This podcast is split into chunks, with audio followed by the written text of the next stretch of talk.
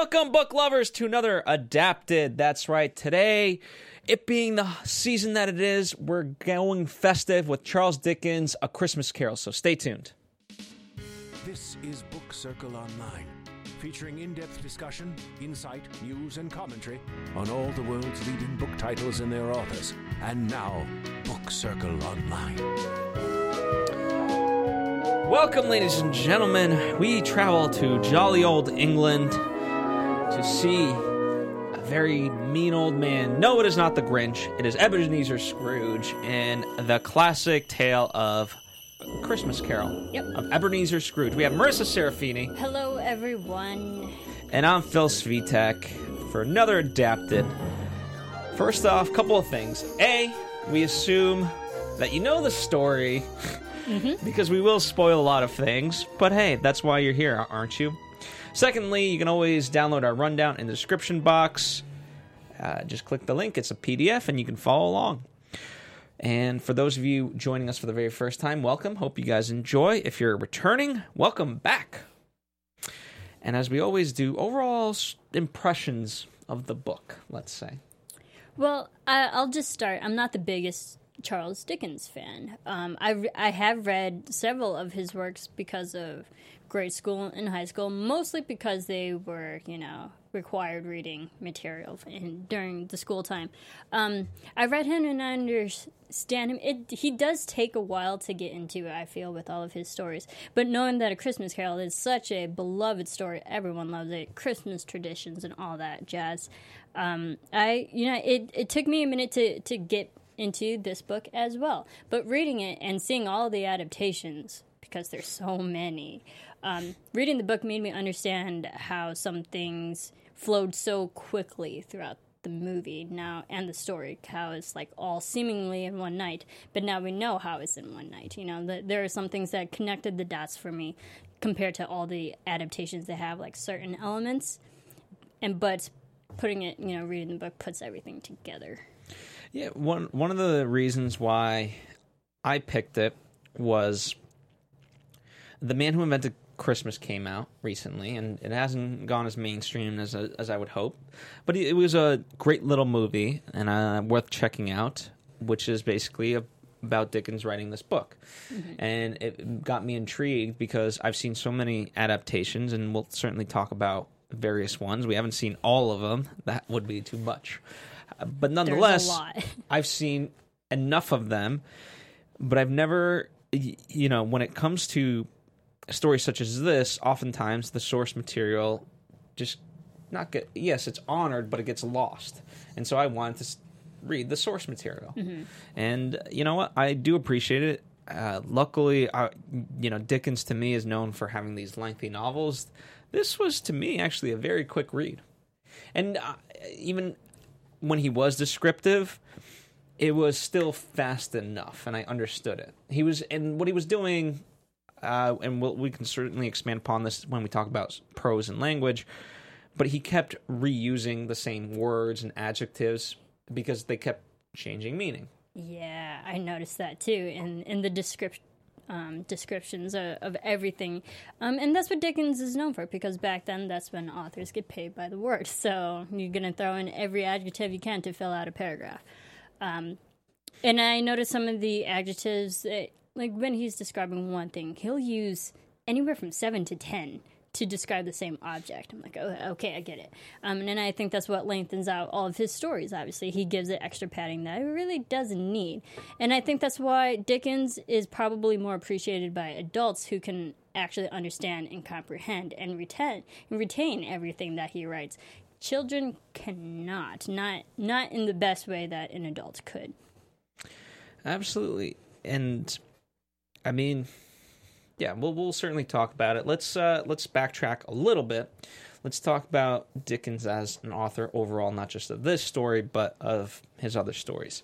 First off, he he does come from England, as a lot of the I'm realizing a lot of the authors that we've talked about have. But- yeah.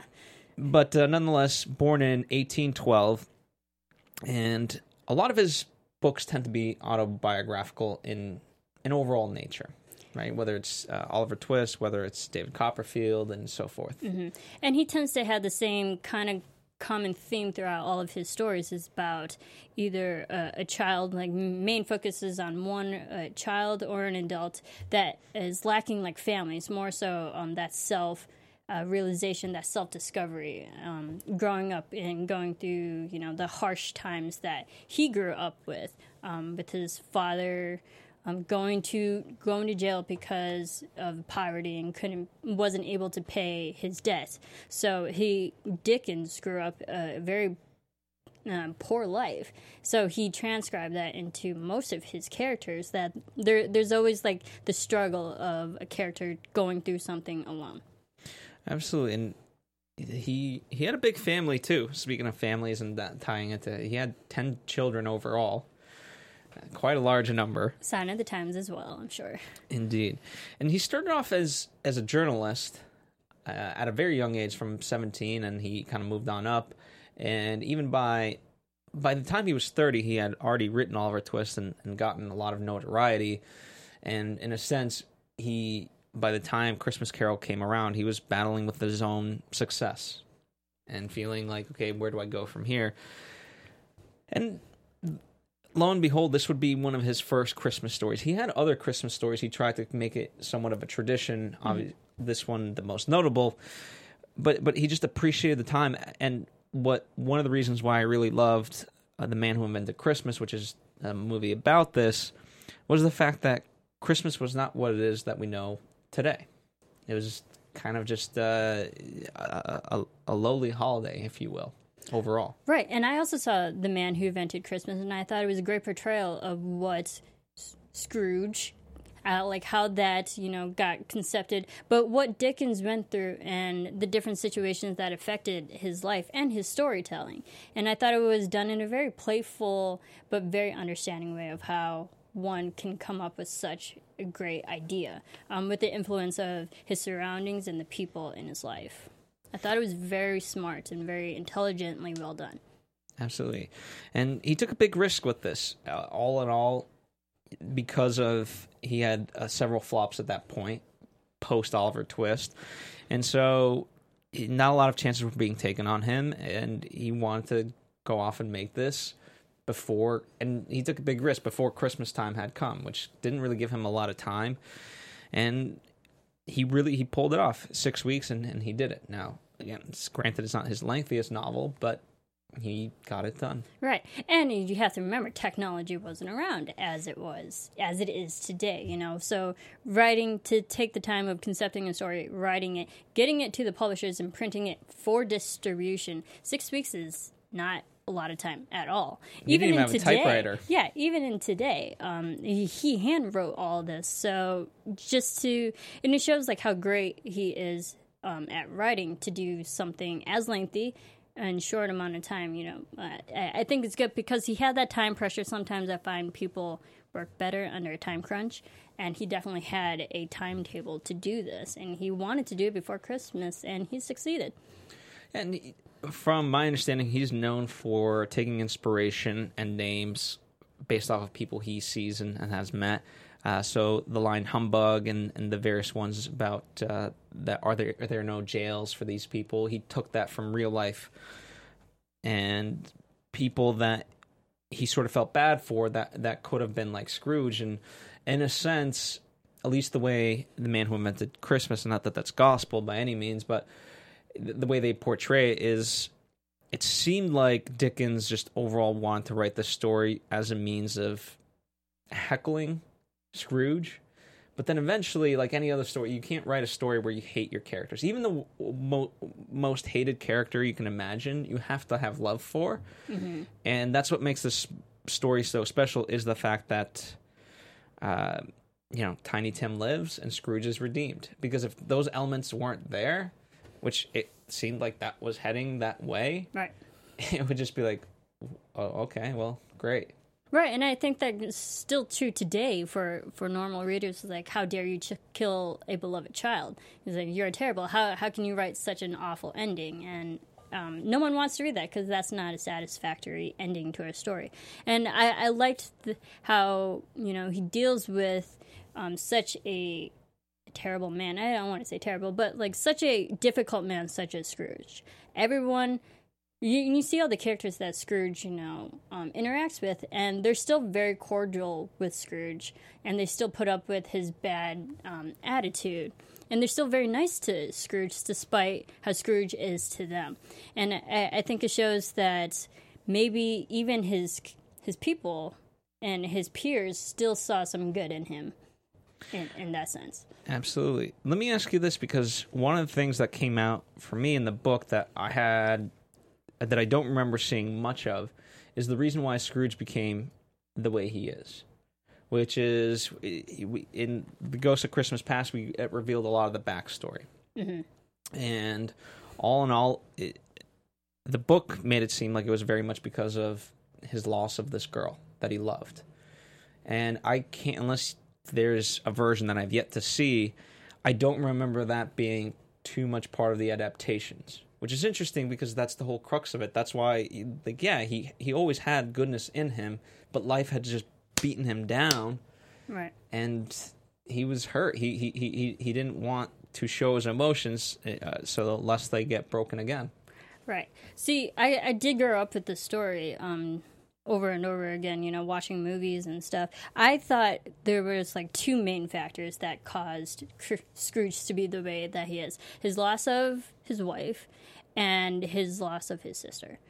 And um, so th- there was a lot of death and loss. Uh, and so I, I feel like um, he was afraid to love and open himself up because he was afraid of loss. And that also translated to his business, too, um, his fear of losing money. And you can see how he doesn't want to at the beginning of the, of the story. He doesn't want to donate money to to good because he's so afraid to let things go. He he's holding on to a lot of things, and that's also why he doesn't open up to people because if you let them in, you can also get hurt.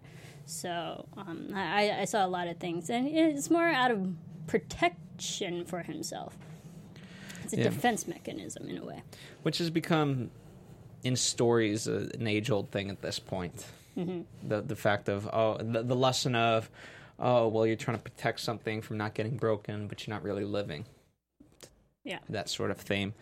Um, but overall, you know, I, I, I thought he did a really good job of transforming Scrooge throughout the book. It never felt too much, too fast. The only part, to be honest, um, that I thought where I was sort of laughing at Scrooge was at the end when when there's the, the, the funeral and they're talking about the body and so forth, and he's like, "Who are they talking about? Mm-hmm. Like, where do you think this is headed? Come on." Right, of course, they're talking about you.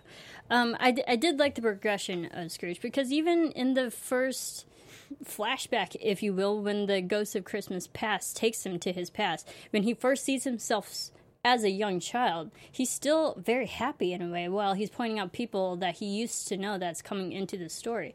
So it shows that at one point in his life he he was a happy kid. So what happened along the way to make him turn so unhappy? Yeah. And you see that slow progression of like that self-realization and I think that's what people enjoy while they're reading that that journey. And what what I think works really well for the story, and something that also works really well for the movie, you you, t- you sort of talk about this a lot in storytelling. Is um, in comedy, it's the rule of thirds. You know, you try to hit a joke three times. Mm-hmm. In writing, you have a beginning, middle, and an end. Well, if you have three ghosts, one of Christmas past, present, and future, it it, it sets up a very um, good structure to work within. Yeah, it's that three act story, and that's also why this story is so easy to translate to theater as well, because it is a three act structure. Um, and but it's so conveniently structured and told. It's it's so understandable where the three main points of his life that shows how Scrooge became Scrooge. Him as a child, him as middle aged, well, not middle aged, but like a young adult to an older adult. I think it's smart. It's very smart. Yeah, and one of the things, you know, Dickens had this whole thing in mind. He called it a Christmas Carol, and uh, the chapters—they're not called chapters; they're staves. Staves. And there's five in total: the beginning one, then the three ghosts, and then the end of it all. Mm-hmm.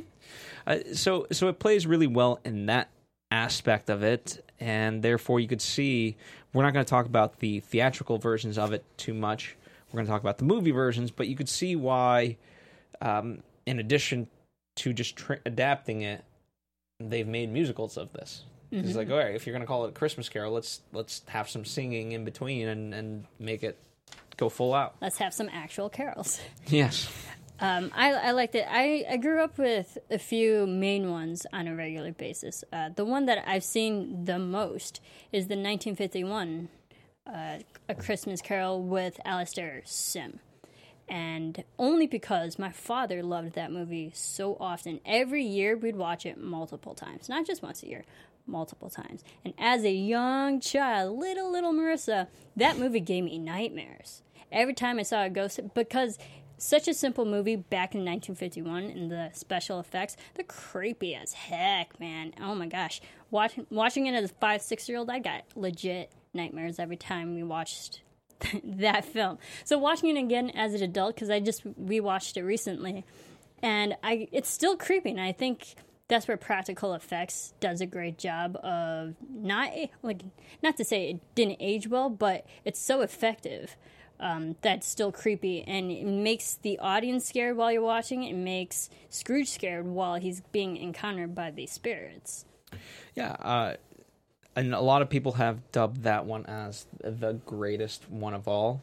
Uh, surprisingly enough, the first one came out in 1901. That is Wow. the earliest adaptation ever, and that I mean that's at the start of movies in general. So Yeah. that's how that's how uh, important this story has been. Uh, and for- that's when movies didn't talk yet either No, they did not. I don't think they even had music at that point. They were just kind of there. Uh, for me, you know, there's uh, the Muppet Christmas Carol. I think that's a fun one. yes They adapted that, and that has a lot of singing. Um, and but you even have some strange ones like um, uh, the Bill Murray one, Scrooged.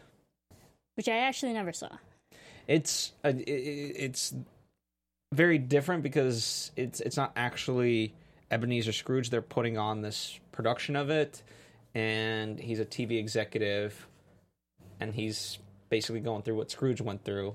So it's inspired by it, but it's not in a, direct adaptation. Um, the most recent one to date is uh, the Christmas Carol with Jim Carrey back in 2009.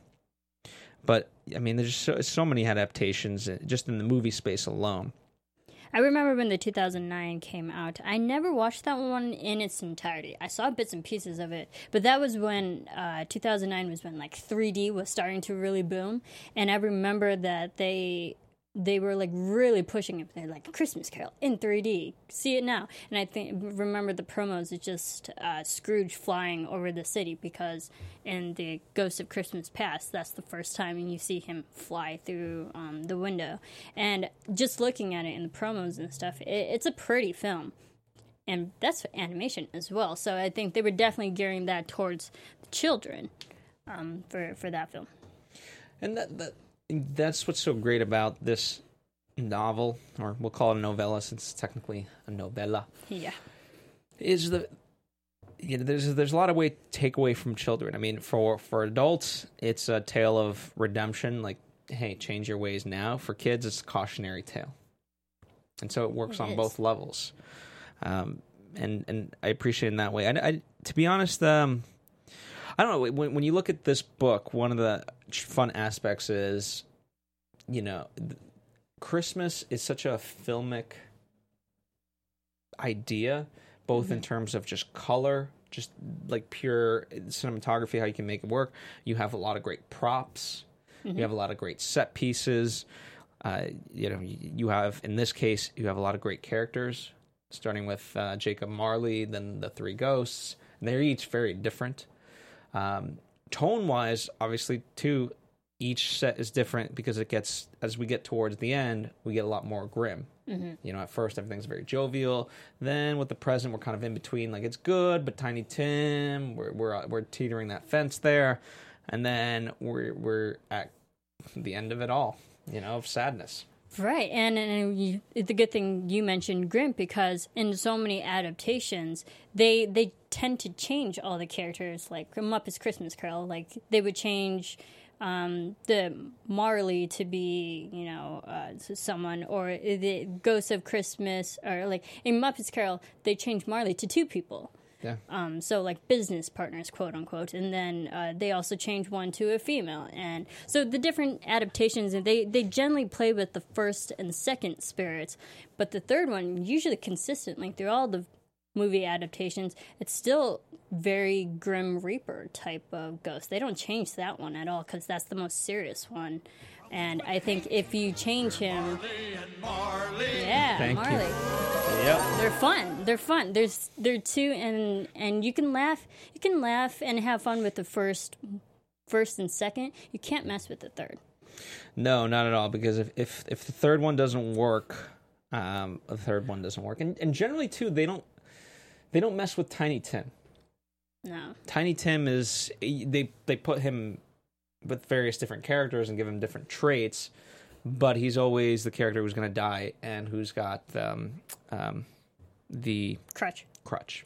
Yeah, and I think that's the good thing too that they don't change his character because we're sup- the audience is supposed to love that character. If you don't make him an innocent young boy who obviously does not deserve to have such an unhealthy life, and all this is happening towards him, and he obviously doesn't deserve it, um, you're that automatically sets up the audience to like this character and feel bad for him. So when he does die, that's a blow to the heart. Mm-hmm. And if you change that, you his death won't be as impactful. Indeed. One of the things that I that happens in the book that again that I've yet to see in the movies is the aspect where you know at the end what the narrator's talking and he's talking of Scrooge and he says anyone who didn't buy into Scrooge's newfound transformation well he didn't care. And I appreciate that because it's it's it's part of reality in the sense that yeah, so, some people won't just accept you like overnight that you've changed. But hey, you know what? If you truly have, then that's on them. And I thought I thought that was a nice little addition to throw in.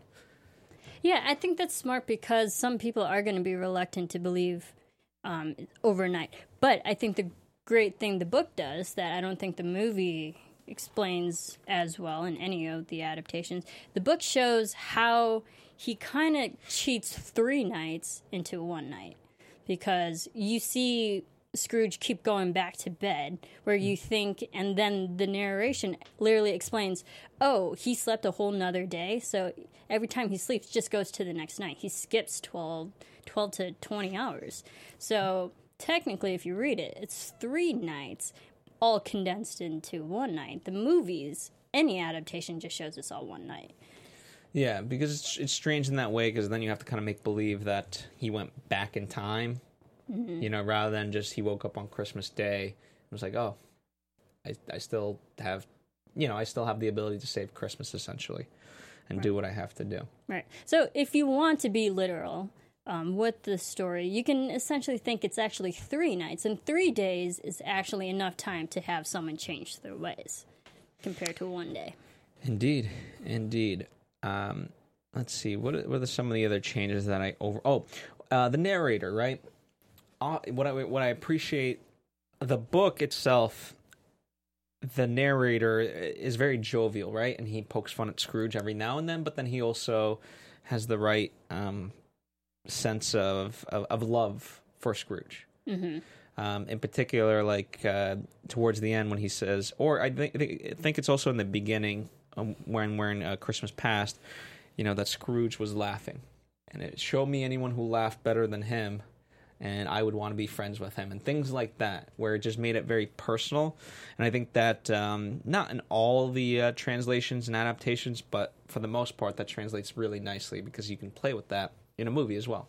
Yeah, I think the narration was great, es- especially just you know reading it because it shows that the narrator really does know Scrooge as a character before the reader does, and it, there are moments where it feels and like compassion and empathy towards Scrooge, like you were saying. But then there was also moments where it really shows when Scrooge is like about to have a breakdown, and then you feel bad for him. Um, he the narrator likes Scrooge just as a person because he knows his journey and we don't. You can say that's like the dramatic irony, but never once was it like truly biased towards Scrooge. No, no, not at all. Um, and uh, you know what? I just liked overall. It's so fun because you can have the, what has been highlighted is that you can have multiple iterations of this story, and they all work.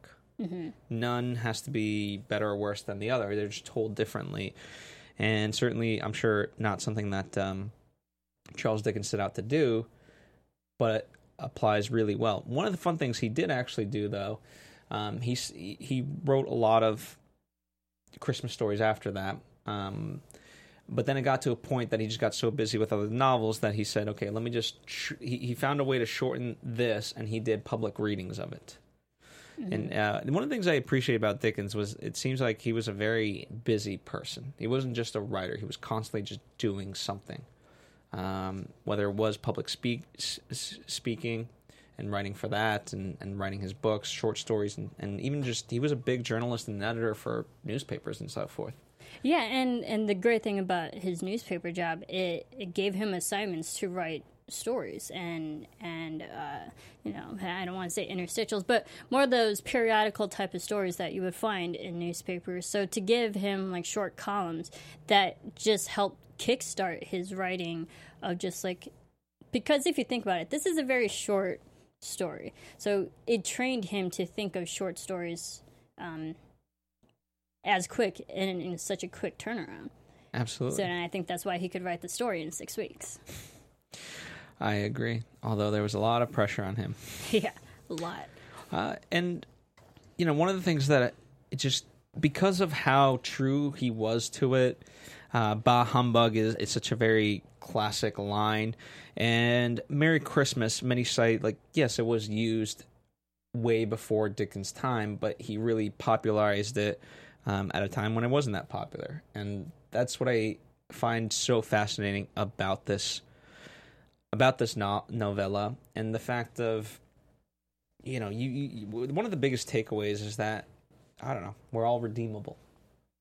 Yeah, and I think the great thing why Merry Christmas stuck so well in this movie, movie slash story is that it's coming from a character who at the beginning you would ironically would never think he could ever say Merry Christmas because at the beginning uh, he's always saying all the reasons why he doesn't like Christmas. It's like he doesn't want to do this. Uh, there's too many people out there. You know, he just wants to be quote unquote left alone. Um, so to hear him say it so mer- you know, merrily and joyfully at the end also makes just the the the line "Merry Christmas" very impactful. indeed as far as the actual prose of the book uh i you know very very victorian a lot of exclamation points Yeah, definitely uh british spelling of lots of words like color um and just like interesting phrases that uh i'd love to see some, a little bit more of every now and then yeah, no. And if anyone knows me, I love Victorian England era stories. I've read most, if not, I don't want to say all, but I've read most of the famous Victorian stories that came out in the late 1800s. You know, like Dracula, Frankenstein, Mary Shelley, and all all the Oscar Wilde. Um, love those stories, and I think those are also very grim, grim, penny dreadful kind of stories as well. But they do have that same structure of um, really going into a very descriptive analogy of, of things, of situations. Uh, there, you, you you can definitely tell there is a certain writing style back then, and um, Charles Dickens had the same style as well. Absolutely. Um, so I guess all that sort of remains is two questions. One, what is apart? F- what is your, I guess for you, your second favorite adaptation? Since I guess you named the 1951, and I'll answer my number one, and then two, um, who's your favorite character? Um, overall. Overall, So why don't we start with the first question?